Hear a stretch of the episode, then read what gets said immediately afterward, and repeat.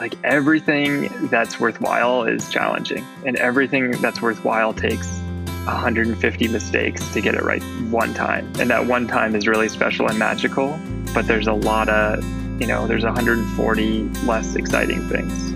And that's what you're saying with like pros running 10 minute miles or, you know, the workouts that don't, you don't hit over and over again. Welcome to For the Long Run, the podcast exploring the why behind what keeps runners running long, strong, and motivated. I'm your host, Jonathan Levitt.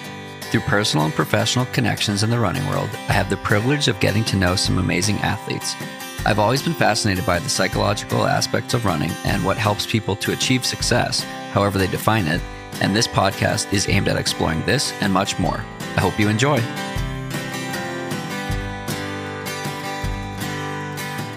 Jumpstart your running goals in 2023 with Microcosm Coaching. We're in it for the long run. Through breakthroughs, setbacks, and plateaus, your coach will guide you through the ups and downs in an athletic life. Whether you're running your first 5K or 10th 100 miler, Microcosm Coaching has personalized training that will help you reach your goals. My friends Zoe, TJ, and the whole crew over at Microcosm Coaching believe in the power of support through community, offering a multidisciplinary team of coaches with expertise in nutrition, mental health, and performance that will help you sustain your love for running long term. I've chosen to work with them as a sponsor of the podcast because they're amazing humans and I've seen so many of their athletes thrive under their guidance. Microcosm Coaching offers individualized training plans and accountability through daily feedback. Your microcosm coach will hold you accountable to your running potential. Find out more at microcosm coaching.com and let them know I sent you. Going on four years now, For the Long Run has continued to grow with the help of listeners like you and sponsors that believe in what we're doing. Goodr has been with us since March of 2021, and I'm excited to share that they've just released ski goggles. These shades are not only the best looking frames on any snow-capped mountain, they're also Goodr's first official step into winter sports. With wraparound frames that won't fog up while you're sending it down the mountain, dodging Yetis, or going extreme at the ski lodge with your hot toddy, Goodr's Snow G's will keep you covered, literally. They're wraparound frames after all and they're priced at $75. If you want to support the show and grab a pair, Goodr is giving you free shipping on your order. There's a link in the show notes, and you can go to goodr.com slash FTLR, which is valid for any product on their website.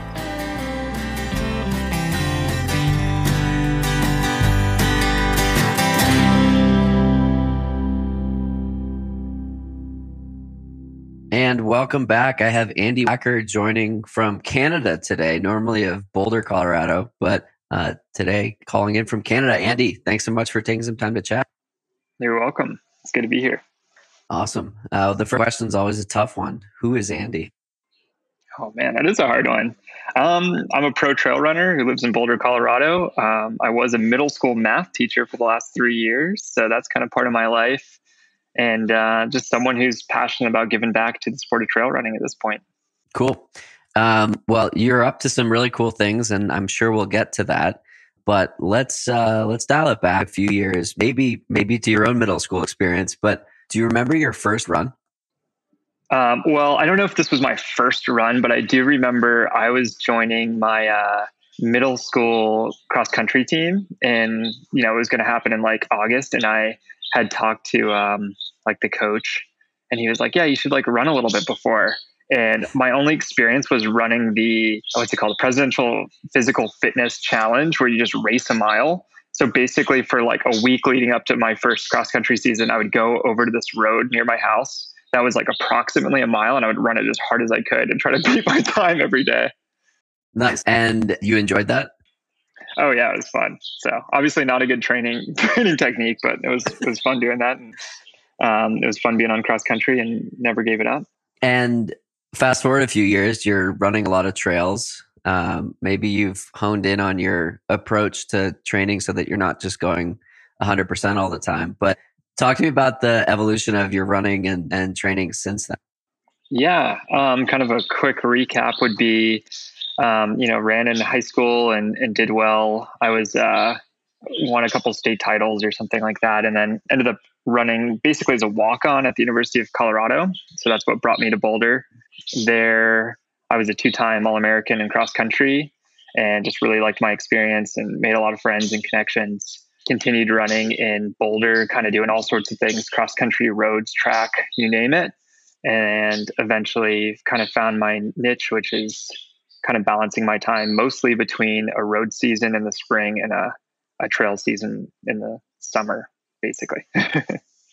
and did you land on that split? And the reason I ask is for the last few years, that's pretty much been what I've done as well. And I really, I really like the balance.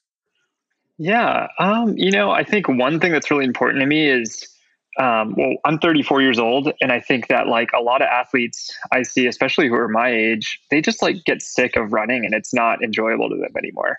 So one thing that's always been important to me is to maybe switch up seasons because I think it keeps it fresh, and I think it just like it gives you a new goal and a new motivation, and, and it really feels right when you're kind of getting sick of doing whatever it is fast road workouts then you're able to go jump on a beautiful trail all summer and then you're right in the winter when you're like, man, the trails are icy and I'm kind of sick of that. I just want to run faster and get some of these miles going. Then you can switch back. So it's always nice just to have that balance. Yeah. And uh, your focus on the trail side of things is mostly sub ultra. Is that correct? Mm-hmm. Yeah. I've run a couple 50Ks, but um, yeah, I specialize in sub ultra. Do you find any pressure to go longer? particularly in this space of sponsored athletes, people who you know, there's if you look at you know ultra runner or I guess ultra runner of the year is by definition ultra, but the um, I guess that's the point. Like the I, when I got into running, I felt a, I felt compelled to run a marathon because that's what everyone was doing. Mm. May it may or may not have actually been true, but that's that was the perception. Do you feel any sort of pressure to run those 50ks and and longer? Um, I think there is some pressure, and I know people ask me about it all the time. They're like, "Hey, when are you going to run a 100k or 100 miler?" And I'm just pretty comfortable in my own skin and doing my own thing, and I know that what's best for me. Um, you know, I'm not excluding that maybe in the future I will, but I really enjoy and have had a lot of success doing 10k marathon um, on the trails, and uh, so I'm just going to keep on doing what I enjoy because I think that's what's the most important is just loving the process of of running and training. Talk to me about running a 10k on the trails. Like I, I don't have enough foot skills to to do such a thing. I spent two months in in Breckenridge, um, and then back to Boston. Started run trails in Boston. I was like stupid fit, and I couldn't run trails because I was like too fit to run on like uh, East Coast trails. mm, yeah, well, I guess it like, really depends. Like I love uh, kind of like the classic mountain running format, which is uh, 10K where you basically run up a mountain and then run back down as fast as you can.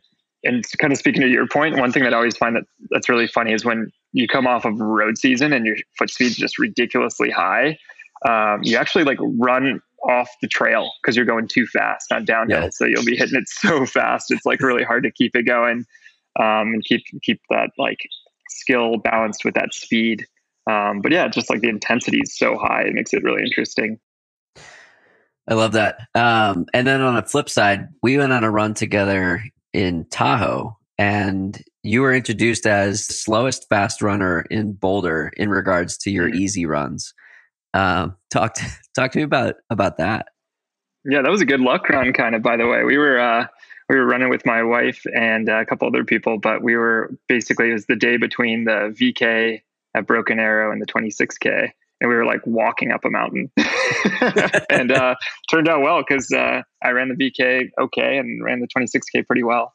But yeah, I think being the slowest fast runner in Boulder or whatever, uh, yeah, I just, I don't think, I, I pr- believe pretty strongly in a training philosophy of like keep your hard days hard and your easy days easy. And you know, if it's the day before a race and you're going up a big mountain, like who cares if you need to walk? Like just keep it fresh and and and um, make sure that you're able to recover and feel good for when you do go hard. And so I run a lot of like nine or 10 minute miles or don't even look at the watch. Doesn't matter. So I think it's important just, uh, especially like as a trail runner, like throw out the watch. Doesn't matter. Like it's, it's important just to, to be out there and doing what you do and, and feel like, feel like you're enjoying it and recovering it on the easy days and then feel like you're pushing it on the hard days. Not a good statement if you're pursuing a Garmin or Coros sponsorship, but uh, oh yeah, shoot. Well, I mean, don't throw it out. I always wear it, but you don't don't have to look at it every ten seconds. I'm kidding. Yeah, no, I totally agree. Um, it's fascinating being here and seeing what elites do. Less so on their hard days because it's like that's impressive, but it's even more impressive when they're uh, when they respect the training enough to to slow down on on the easy days. And there are Olympians, pro, and so many pro athletes here that I run with on their easy days, and it's my hard day, and or or some version of that. And it's really cool to see how people sort of find different people to run with in order to get the training stimulus that that they're looking for. Has that always been the case for you that you've you've respected the easy days easy, hard days hard dichotomy? Yeah, I think so. I mean, like um, going to see you, Mark Wetmore is a pretty strong believer in that. But I think I do remember in college we were a lot more seven minute miles was easy. it was like our easy pace. And if you're going flat all the time as a pro road kind of person or track kind of kind of runner, maybe that makes more sense. But so we'd probably get in trouble if we went slower than seven minutes. um, yeah, definitely post collegiately is just what I needed to be able to recover and, and make the next workout happen. Cool. We're gonna have to edit the the Garmin and Coros to Suunto. By the way, I I uh, made a made a mistake on that one. Um, it's it's so interesting to see how pro athletes have like accepted this dichotomy where amateur athletes it's something that like there's a lot of room for improvement and if you think about it a, a professional runner running a seven or even a seven or eight minute mile on their easy runs it could be two minutes slower than marathon pace or 90 seconds slower than marathon pace and that's a huge range and mm-hmm. and yeah it's just like it's one of the things that um, i i made that shift, I used to think, you know, a, a mile was garbage if you didn't run it faster than 730. And that's just a recipe for being injured frequently. Yeah. Um, talk to me about the trail team. First, what is it, and and where did the idea of creating community in this act um, come from? Sure. So yeah, the trail team is a developmental team that uh, is going to help sponsor six young athletes who are kind of up and comers in the sport who need mentorship, maybe some financial support so that they can get on the next level. And so it's basically this piece that's missing from what I would say is post collegiate to pro, even though that might not be the case. It might be someone who's not, you know, who's still in college or didn't run in college or didn't go to college. Um, but kind of that age group. So young 20s. And what, um, what, what will they be getting out of it? Yeah. So the big things are, um, I think like, so I, I've been thinking about this for years and years. And so I just, uh, I kind of wrote down my list of what I think athletes needed. And then I just spent the last like month reaching out to everybody I know and a lot of young athletes and asked like, Hey, what do you need? Like, what's the number one thing you need to, to be successful? Um, and so what I heard was um, what I'm calling mentorship. And so what that looks like is it's like one-on-one time with someone who's an established elite athlete um, so think if you're a young woman who's really good at running track and has run some trails, maybe you want to reach out to Grayson Murphy and you're like, you're someone who's had success at both of those at the pro level. Like, how do you do it? How do you balance that schedule? What does that look like? Because um, there's not a lot of, there's almost no coaches that know what that looks like. And there's also not that many example athletes. Um, and so there's not this like pre written roadmap playbook for these young athletes. And I think that mentorship is really important. Um, and then there's there's several other things. The second thing is training camps. So what that looks like to me is like let's just get together like elite athletes and these six younger athletes and, and learn how to run downhill. You know, like the elite athletes have that experience. How can we pass on that experience? If that's uh, how to run downhill, how to listen to your body, how to do all these things that we've been doing for 10 years, like how can we pass on that knowledge? Um, and then I think here's kind of a list of other things, but one would be just money to get to races, tons of media coverage because that's so important for young and developing athletes to to grow their brand. Um, and then things like coaching, strength training, and gear, I think, are kind of at the, the bottom of the list, but also important. So, are you compiling a, a roster of mentors part of it? Or is it sort of like a, let me help you get in touch with these people? Yeah, so right now we kind of have um, four flagship mentors or whatever you want to call it, and that's going to be Grayson Murphy, Adam Peterman, and Ali Mack, and myself. Um, so we're kind of the the names on the on the team, and that's going to be just put on our Instagram in the next couple days. Um, and then I have you know a whole roster of people who I've talked to and who are part of this community that are super willing to help, um, and I think they're going to help too. So it's going to be find the team and then really have conversations of who's the best person for you to talk to. Like who do you want to be in three years or five years? Um, and let's have that that open dialogue where maybe you can call this person once a month and say here's what's on my mind. Like i'm really having trouble with whatever it is transitioning from college or from finding a schedule because i think those are, are what's on people's minds or maybe they're not even thinking about it yet like one conversation i just had was with um, a young woman who's about to graduate from CU, and she she like didn't even know what questions to ask. I think, and I think that's important. And um, from my own experience, like I learned so much that first year or two post collegiately, where I really had to reach out to people, and I was like, wow, I'm like a freshman again. Basically, I have no idea yeah. what I'm doing, and I need to to kind of learn the ropes from the people who do. Super cool. Um, I'm curious on the the media and sponsorship side of things. So I did a podcast with Finn Melanson on Single Track, and we were talking about sponsorship, and he made the offer of you know any anyone who's listening to this who's a up and coming or current pro athlete like who wants guidance on how to navigate all this message us and i was like okay i'll match that so we ended up talking to 10 pro athletes about like our advice being the uh, creator or brand side or like working having worked with sponsors and it was fascinating because I thought we were going to get a bunch of like 22 year old athletes, but it was like half young and new people and half like very established, been in the sport for 10 years.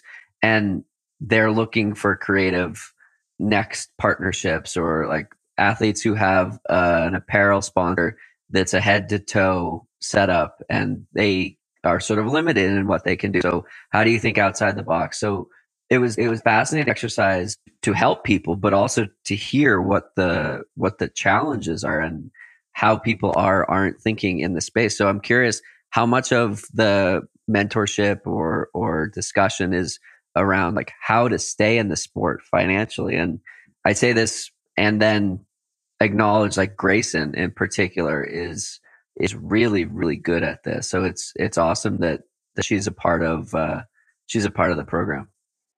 Yeah, exactly. So I think you know different pros are good at different things, and uh, so kind of acknowledging what you're saying. Like some people, like they're an athlete, they're really good at being an athlete, and right. so like they're not good at being a, a business person. They don't have an MBA. They're not like someone who is like an influencer.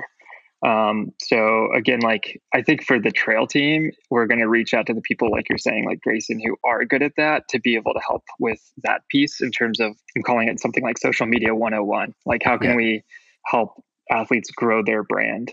And man, just moving on with that, like I think more than social media, or maybe that's a piece of it too, is just like what are all the forms of media? How can we spread the word about what this is and how what we're doing? Um, it's meant to be, you know, like a nonprofit community building thing. So how can we just make sure that people are aware of it so that they can be part of it and be um, uh, just like this positive influence in the sport? Um, so we're really looking at doing a lot of photos, videos, maybe some, um, you know, a lot of like Instagram really short videos under 30 seconds. But hopefully, we're going to reach out with. Uh, and if anyone who's listening to this podcast would love to help, please reach out to me. Um, but we're already talking to some people who who do this professionally too, to maybe make some longer stories that we're gonna to be able to share with the trail community. So super cool. This uh, this episode is airing the day before Bandera, and I'm I'm testing out sponsorship of Bandera uh, and their media coverage. So hopefully, people who are tuned into Bandera listen or watch this podcast, and we have a few extra eyeballs and ears on this uh, on this conversation. So if you're listening and you've come from the the podcast coverage, welcome. Uh, hope you stick around and uh, and definitely reach out to Andy if if uh, you're if speaking your language. So switching or I actually I don't want to switch gears yet. Uh, I want to I want to continue on point. So you're 34. You've been in the sport for a while, and you've probably seen this evolution of okay, I'm an athlete. I want to compete to you know you look at your instagram bio and you have a handful of sponsors that enable this to continue to happen i'm curious about your own evolution as a runner and as someone who is good at social media and good at connecting with people and how that's enhanced or if that's enhanced your longevity in the sport and being able to do what you love, which seems to be running. And the like the balance of social media, media, and just like hammering beautiful trails. Yeah, I think it's a balance. Um, I mean, I, I would say people definitely do social media things better than me. I try to share some of my experience. It's easy when um, you race 25 times a year, like I do. So you just take a good picture. Um, man, with longevity in the sport too, there's just been so many challenges to be to be honest. Like battling injuries, battling trying to form new sponsorship deals every year. It's stressful and it's like it's not the reason I do what I do. I do what I do because I like it. And if I can share that passion and excitement with others, that's awesome. So, but that's more in the background to be honest for for my personal gratification. So, yeah, the the the media part of it's been interesting. Yeah, just because it's uh, it's evolving and changing, I think a lot, but yeah i think that's that's definitely something you have to do now. You can't you can't not be present on social media um, as an athlete. It's it's difficult. Like you kind of you have to do it and you have to do it somewhat well. What's been the the most surprising change over your years in the sport Oh man, I'd say for the better, um, trail running's growing. Like specifically, yeah, like short distance trail running in the U.S. is getting massive, and it's amazing. Like more people know and are involved in it. I think I just posted this uh, a couple weeks ago because it was just like one of my biggest takeaways from this year, from 2022, was that like, for example, I raced Sierre-Zinal in 2017, so that wasn't super long ago, but that was five years ago. Um, Sierre-Zinal is a one of the most popular trail races for those people who don't know for it's about 20 miles long it's a little shorter than that. Insanely competitive and it's had this incredible history for 40 plus years of, of good athletes from all over the world you know 40 50 countries coming in to, to race this thing. So in 2017 when i first ran it there were zero uh, professional trail women. There's almost no sorry american professional trail women. Um, so i think there was maybe zero American women in the race. So I was one of three American men in the race, and there was almost no American women. And um, Pablo Vigil, who's like this guy, this legend who won the race four times back in the day, he was like, "How can we get people to get to this race?" And so um, I don't think I can take credit for this, but I've been telling everyone in the trail community, like, "Hey, this is like a really important race. Like, if you're sub ultra, you need to check this out. This is a cool race. It's on." Uh, the World Cup, which is a um, its own series, and then the um, Golden Trail Series has adopted it as one of their races too. So it's it's just kind of one of these races that no matter what you do, if you do shorter races or even longer races, it's it's on the, the schedule. But to get to the point, this year we had um, three, let's see, it was two women in the top 10. Bailey was sixth, Tabor was 10th. And then I think we had five women in the top 20 or 25. It was insane. So we just like actually came out and crushed. And so the American women just really, really um, just showing off what we have. And it's cool to have um, to see that develop and then those athletes to be able to get to these big races abroad. If you've been enjoying this podcast and can spare 90 seconds of your time today, can you do me a favor? Can you pop over to Apple Podcasts and leave a review? It helps other people find and enjoy the podcast too. Thanks so much. The team at For the Long Run is super proud to share that we will be sponsoring the live race coverage of the Bandera 100K happening on Saturday, January 7th.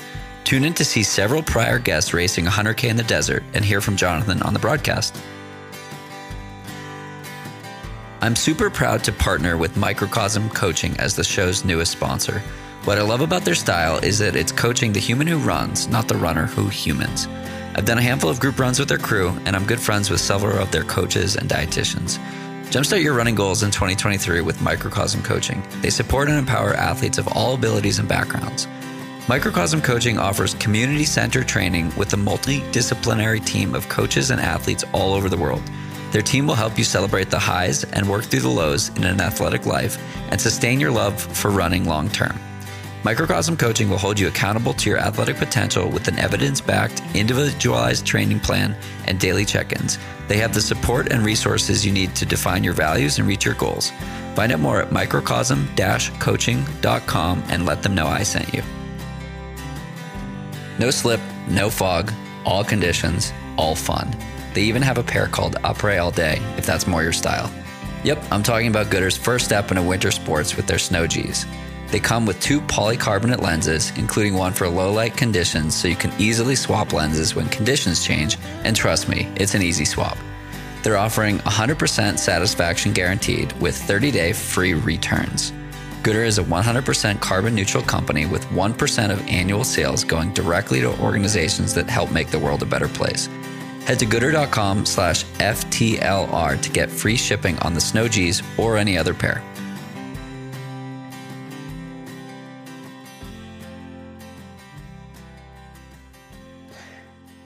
Yeah, I got to get out there. That, that one looks beautiful. But it's, yeah, it's super cool to see the evolution of um, trail running.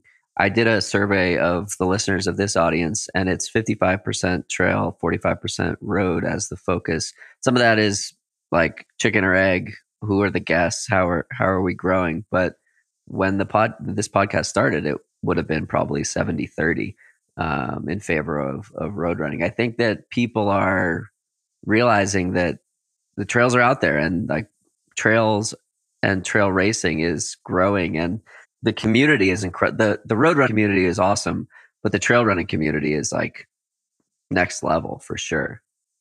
Talking about your relationship with community, what is what does community mean to you? Yeah, I think to to put on like what you just said, I think that what I first experienced when I came to trail running was that your competitors because okay, here's kind of what happens. You're out in the middle of nowhere and it's a small race. It might be 100 people. And so it's it's a little different feel than um, which isn't better per se, by the way, but um, it's different feel than running in a 40 or 50,000 person road race. And you would hang out with your competitors after the race. And it was great.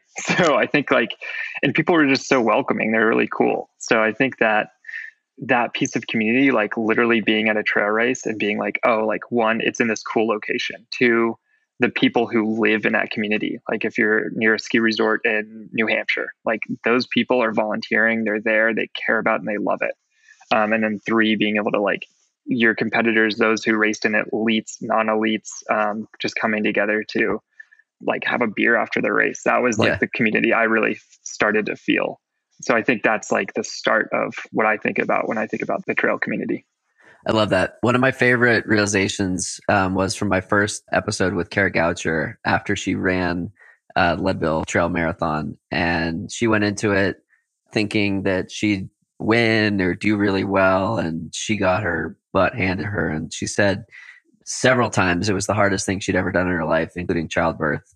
Um, which she like reaffirmed several times and then reaffirmed it again the episode we did this past summer uh, three years later and what was really cool about what she said was i got my ass handed to me and i expected like she was she was embarrassed or she she thought she should be embarrassed given what her perceived expectations were of her. And she was like, all people cared about was if I had fun and if I enjoyed the snacks that were on the trail. And like, they didn't give a shit that she came in six. And it was like, oh, how much fun did you have out there? And meanwhile, she's like sulking that like she didn't win. And she's like, that's when it clicked. That's when I realized like, this is, this is so different. And again, I don't want to disparage road running because it's, I love road running. I love racing marathons, perhaps too much. And um, it's just, it's such a, it's a different, it's a different vibe. I've said that a million times, and people who are listening to this podcast are probably rolling their eyes and saying, "Okay, we've heard this, we heard this over and over, dude. Move on." But um, I just invite anyone who hasn't been to a trail race to go to a trail race whether it's a 5k a 10k or do your best to get to a 100 miler one day and it's just a it's a wild environment and then you have these like festival experiences like the rut like broken arrow like any of these where it's like three days of of fun and there are races and beer and pizza and like all this stuff that just makes it more than more than just running. And i think that's the future honestly these like three day experiences in a mountain town or at a resort or something like that where there's some aspect of like an elite folks and prize money, but the the bulk of people go because of the environment and the the community feel. Uh, okay, so switching gears uh, a little bit, I am curious about your definition. I like asking definitions and like define this.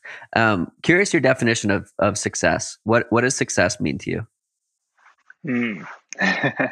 um, well, it's funny because I'm thinking like about the trail team a lot right now. so I think, man, there's a lot of things going on with that. I think personally, man, I think success is external and internal. Like you're saying, I think there's like objective goals I want to do as an athlete. There's things where like you're saying there's this yin and yang with road racing and trail racing and, and those are always part of my life where I want to win races. I want to win the world championships. I've gotten second and third and fifth and I want to win. Um, that's like a successful goal. Um, but then I also think that there's totally a piece for did you have fun, the Kara Goucher thing. And so that's definitely more internal. And if you're so focused on these external rewards or or things you're missing kind of the point. So kind of along the lines of this team that I've been thinking about night and day for the last month, at least five years. Um, uh, success is just like getting the community going, like getting people excited. Um, and I think I've already done that. And so I'm like, this is great. I like can't lose in terms of uh, of what I'm doing. And um, so that's such a different goal, I guess, because it's not about raising X amount of money or having someone win the Olympics or something. It's it's like just a lot more soft and kind of like a, a feeling.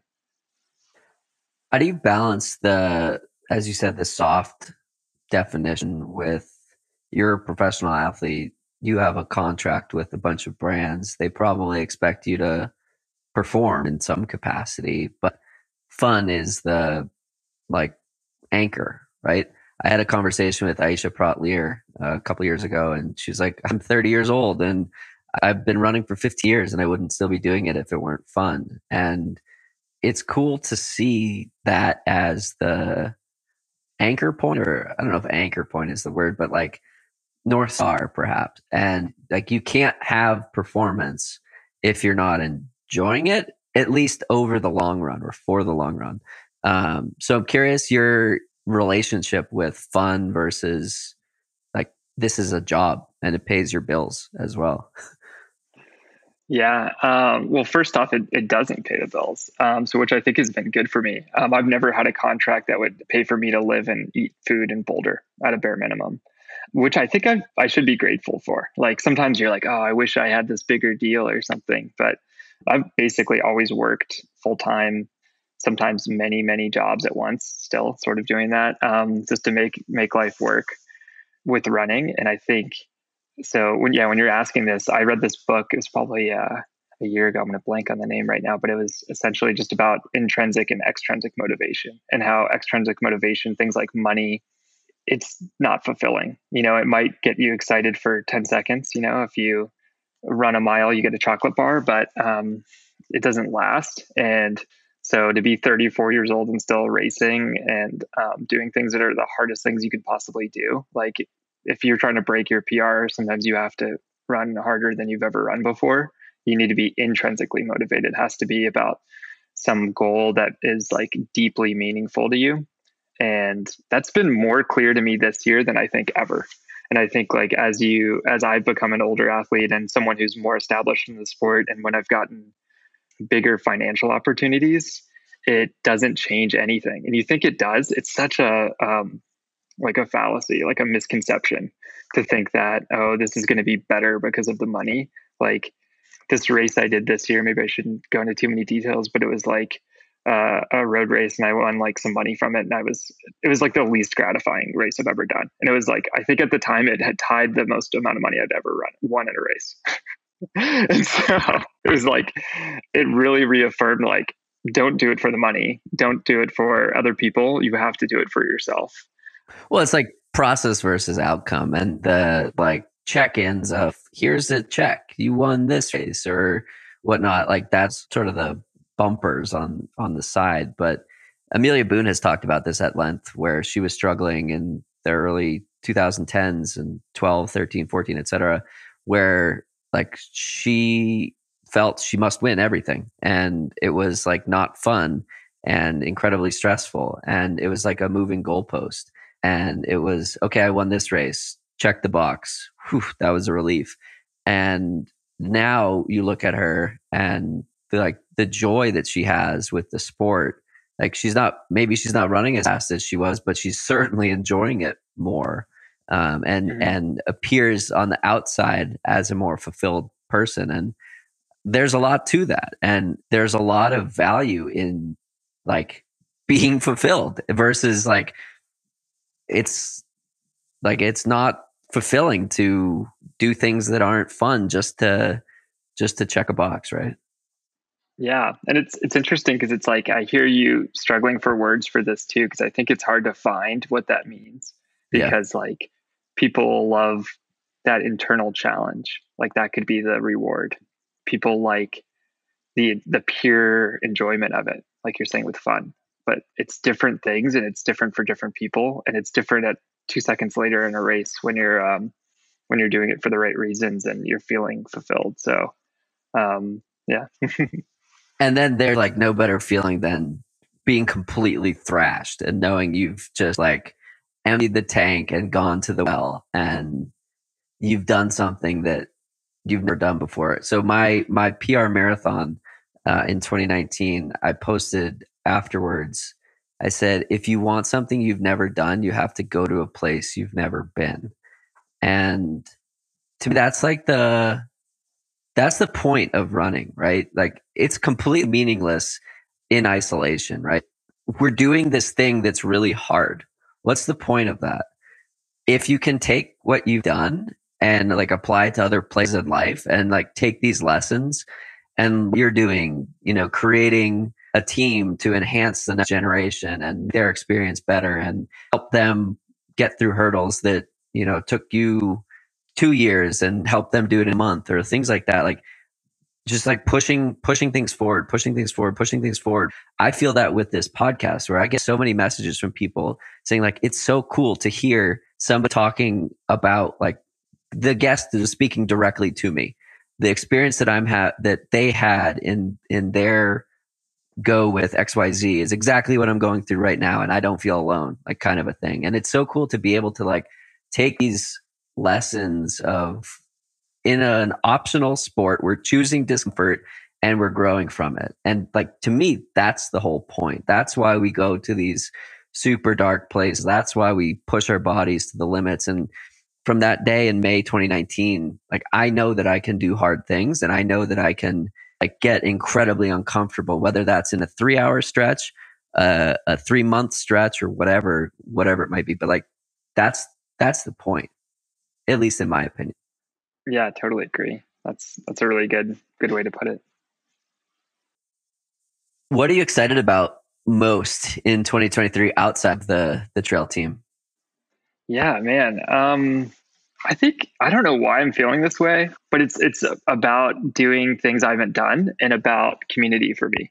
Um, and that keeps on coming up over and over again. So, speaking of which, you're like, you, everyone should go to a hundred miler. I've never been to a hundred miler in person and I have a lot of really good friends who I want to crew. So um, I'm hoping I can crew some of my friends at, a, at an ultra this year. Um, that's one of the things I'm most excited about.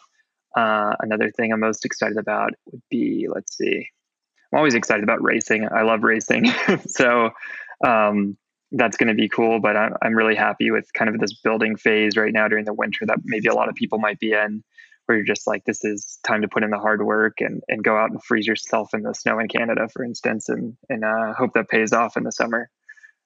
But yeah, I think that's, that's kind of the gist. It's simple, but um, those two main things, just kind of helping friends who I haven't before and, um, and just getting out, get out and racing again.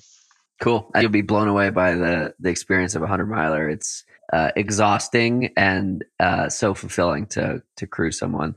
Um, a question I asked to everyone that lives in a town like Boulder or Flagstaff or or whatnot: What is your relationship with like this comparison trap, or do, is it something you struggle with? And I did a podcast with Matt Daniels a few years ago, and he joked that Boulder Average is having a shoe sponsor. And he's like, I've run sub four, but like three dudes on my block have run sub four. Like, so curious in this, like you, you live in a house of athletes and you're in this we're in this town where like there are so many Olympians, so many professional athletes. Do you think about that at all? Is it something that has has been challenging for you? Um, I'd say the opposite for my first thought, and that's because, like, just for example, I walk in the grocery store in like short shorts and like winter boots, and and like go buy my groceries, and no one cares. It's awesome, and I like really love that acceptance in Boulder, and just being like, yeah, I, I fit in. Like I've always felt like kind of a like a whatever the expression is, square peg in a round hole or something. Um, and Boulder is like, oh yeah, I can just be myself yeah, you can wear um, athletic clothing anywhere in this town. yeah, especially really short shorts. No one cares. Great. um, but yeah, there's a, occasionally I'd say I remember specifically like let's bring it to the roads. Like I've run Gate River Run, the US 15K champs, eight times. I think I've run it a bunch, and um, I think the first couple years I was like, oh, I just want to be the first guy from Colorado. And then you're like, oh, I'm like the third guy from Boulder. and so, you know, after the eighth time, I'm like, oh, it's, I guess it's, that's fine. Like I'm the top three from Boulder. That's good. Even though we're in Florida running a US champs. So they can't even narrow it down to the state or you got to go all the way down to the city level. Maybe, yeah, maybe like part your of Boulder, neighborhood. And the yeah. top guy from North Boulder. um, that's awesome. It's like such a such a humbling experience, I would imagine. But yeah, I love the like you can go anywhere in in spandex, or like you can be disgusting and go pick up your bagel from wood grain and just like reek of dirty trails, and it's totally normal. yeah, exactly. I've done that. I've done that so many times coming down from uh, from Ned. Just like, all right, we're we're getting bagels and we stink. Yeah. Um, I love that. Um, tell me about a, a time when you experienced a, a failure or something that really didn't go your way and maybe it was like really challenging in that moment but you you're better for it. And the reason i ask is like this experience of trying failing trying failing like it's such a universal experience and a lot of people feel alone or isolated when they when they don't do something right or don't do what they plan to do because social media is often a highlight reel. And so i love hearing about mm. like less than ideal experiences because it normalizes that like that's not that's not the normal experience or it is the normal experience yeah no yeah there's a lot of failure there's a lot of uh 10 minute miles like we are talking about before you know there's you're right social media is a highlight reel so it's so biased. Um, there's a funny story actually, really quickly, but um, I grew up with my grandmother who's deceased now. But when I was in college, she's like, "All you do is party." I was like, literally, I'm like super nerdy, and all I do is study. But I would post like one picture on Facebook of me like going to a party, and she'd be like, "All you do is party." Um, but yeah, I think man, for me, the last two years have been super challenging. Um, I've been injured, dealing with like an Achilles injury. I had to take from May till September, whatever that is, off last year, five months. Um, and kind of the first thing that comes to mind, there's probably a million, but I was obsessed with FKT, still am, and especially in 2020, 2021.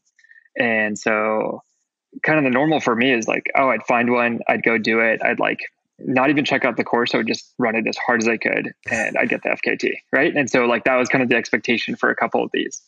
And then uh, a couple of them I started hitting. So, for example, one was this really cool route called the 10 mile traverse that goes across kind of all the mountains in Breckenridge. Um, so across absolutely you, you stunning. Yeah, it's awesome, and it's it's nuts because you just start at the bottom, you go up three thousand feet, and you just traverse this ridge line that is all the the ski area of, of Breckenridge, and then you off trail straight down the ski ski slopes to uh to the town. So, and it's it's not short. I think I can't remember the distance and, and like stuff. Twenty it, miles, takes, right? Yeah, it takes like three and a half, four hours, something like that ballpark. Um, so the first time I did that, I I started running down what I thought was the trail, but was actually the Colorado Trail, um, which is it's not the ridge line like that you're supposed to be on. And so I think I went down like a mile downhill when I was in the middle of this ridge, and so I turned around and I was like, oh no! And you know, you just got to like tell yourself like, oh, I'm in the middle of this like race thing, FKT, and so I'm walking back up the hill and basically knew I blew it. I was like, I can't waste, you can't waste 15 minutes or whatever that is on, um, which it was way longer than that. Just probably, you know, fast mile down and then a 20 minute mile up the mountain. Um, so yeah, that was hard, but I think like the point was, so I did the whole, the whole, uh, point to point, missed the time by 20 minutes and was like, well, that was dumb. I, all I did was this wrong turn. Um, and I came back a month later and even though it's four hour run, I did it again and I got the time. Um, and so like that's like an easy success story because it only took two tries. But for me, like mentally saying, "Hey, I'm going to come back and run this four hour really hard thing that I just gave my best effort on, um, and I just blew it because I took a wrong turn." Um, it's like it is hard, right? Like you go and you're like, you got to be psyched to do it. And so it's cool because it's a success story because I came back and got the time. But I did that over and over and over and over again the last two years basically. So um, specifically like again what's coming to mind is i think i did that with like three or four different fkt's where i got took a wrong turn and you're just like oh my gosh. I'm like running as hard as i could down a hill and i just blew it. And you're like that one second of like miss you know where like a bug hit your eye then you're like going down the oh, yeah this one um it's called high lonesome loop. Have you ever run that? It's near boulder. Yeah yeah, yeah. it's beautiful. Um, first time i did that i like somehow just ended up this is like trail running um, all of a sudden I was running down a waterfall and I was like, that that's not a trail. I thought it was a trail. it's like the trail was flooded or something. And so I was just like, oh yeah, this looks right. And all of a sudden I'm like, oh, it's getting like really steep and it's rocky. And I just dropped down like 300 feet and that doesn't make any sense. so, Where is there a waterfall on that route? Uh, it's on Kings Lake Trail on the way back. I don't know. If you if hit it, you'll know it. Counter, There's counter a nice little stream uh, if you're going counterclockwise, there's a nice stream crossing that's like probably 75% of the way in. And um, in the summer, it looks, it's funny because you, you cross the, it's kind of hard to explain, but you cross the river and you pro, you got to go like a little left and the, the river kind of goes a little right. And so it's like, it looks like either uh, makes sense. Yeah. Um, and for some reason you're like, oh, I'll just run along the side of this. It's probably like a little picnic trail that someone made like alongside the river. I thought um, you were going to say you ended up like in Winter Park or something like on, on no, the other not, side. Not quite. That would have been bad. um, yeah, but I think I mean those are just like really specific FKT examples where you get lost or something. But like everything that's worthwhile is challenging, and everything that's worthwhile takes 150 mistakes to get it right one time, and that one time is really special and magical. But there's a lot of you know there's 140 less exciting things, and that's what you're saying with like pros running 10 minute miles or you know the workouts that don't you don't hit over and over again. Like uh, here's one more quick story. Um, and this is funny because i i do like strength training with jake riley olympian marathoner jake riley who's really fast. And uh, i just told him this story and he was like oh i don't remember that. And it makes him look bad but he was joking. We were laughing about it. But i was getting ready for houston half marathon like this time of year several years ago and I was coming off a trail season. I was like super tired. I'd only been running slow on trails relatively, like no, you know, no 440 miles or whatever I'm supposed to be running at Houston. And um, Jake and I were both on the track in Boulder, and I was like, Jake, super psyched. I just finished this workout. I just did three by a mile at five flat. Like I'm ready for Houston. And he's like, there's no way you're going to run 105, like five flat at Houston, if you just ran the pace for three miles with breaks in between. He's like, there's no way. And I was like, oh, that was like my indicator. I'm ready. I have like two weeks. I'm ready to go. Um, this wasn't that long ago. And I, I ran 105, but uh, it was just really funny because it's like, yeah, like you got to take the little victories and, and not everything's just like this you know 20 miles at pace where you're like of course i'm going to do it. Like sometimes you got to have confidence and you got to know that um, little successes will get you there. Totally. Yeah i couldn't agree more. Um, i think that's a good place to wrap today. Um, so for those who don't follow you or they're tuning in and they're they're learning about your team uh, where can where can find you? Yeah, find me on Instagram at the underscore trail underscore team, um, or I'm at Wackera A um, W A C K E R A. Um, those are good places to start. So thanks for listening. Awesome. And uh, whether it's at a at a soft hour here in Boulder or, or a trail in Tahoe, uh, looking forward to sharing some more miles with you soon. Sounds great. Thanks for having me. Of course. That's it for today's episode. Like many long runs, it's sad when it has to end. I hope you join in next time on For the Long Run, and in the meantime, happy trails. If you enjoyed this episode, it would mean a lot to me if you shared it so that others can find it and enjoy it too. This podcast and the accompanying music has been produced by Brian Walters of Single Track Sound. For the Long Run's logo was created by Vanessa Wolf of Sterling Wolf. Show notes have been written by Ruby Wiles and is managed by Emily Holland. It takes a village.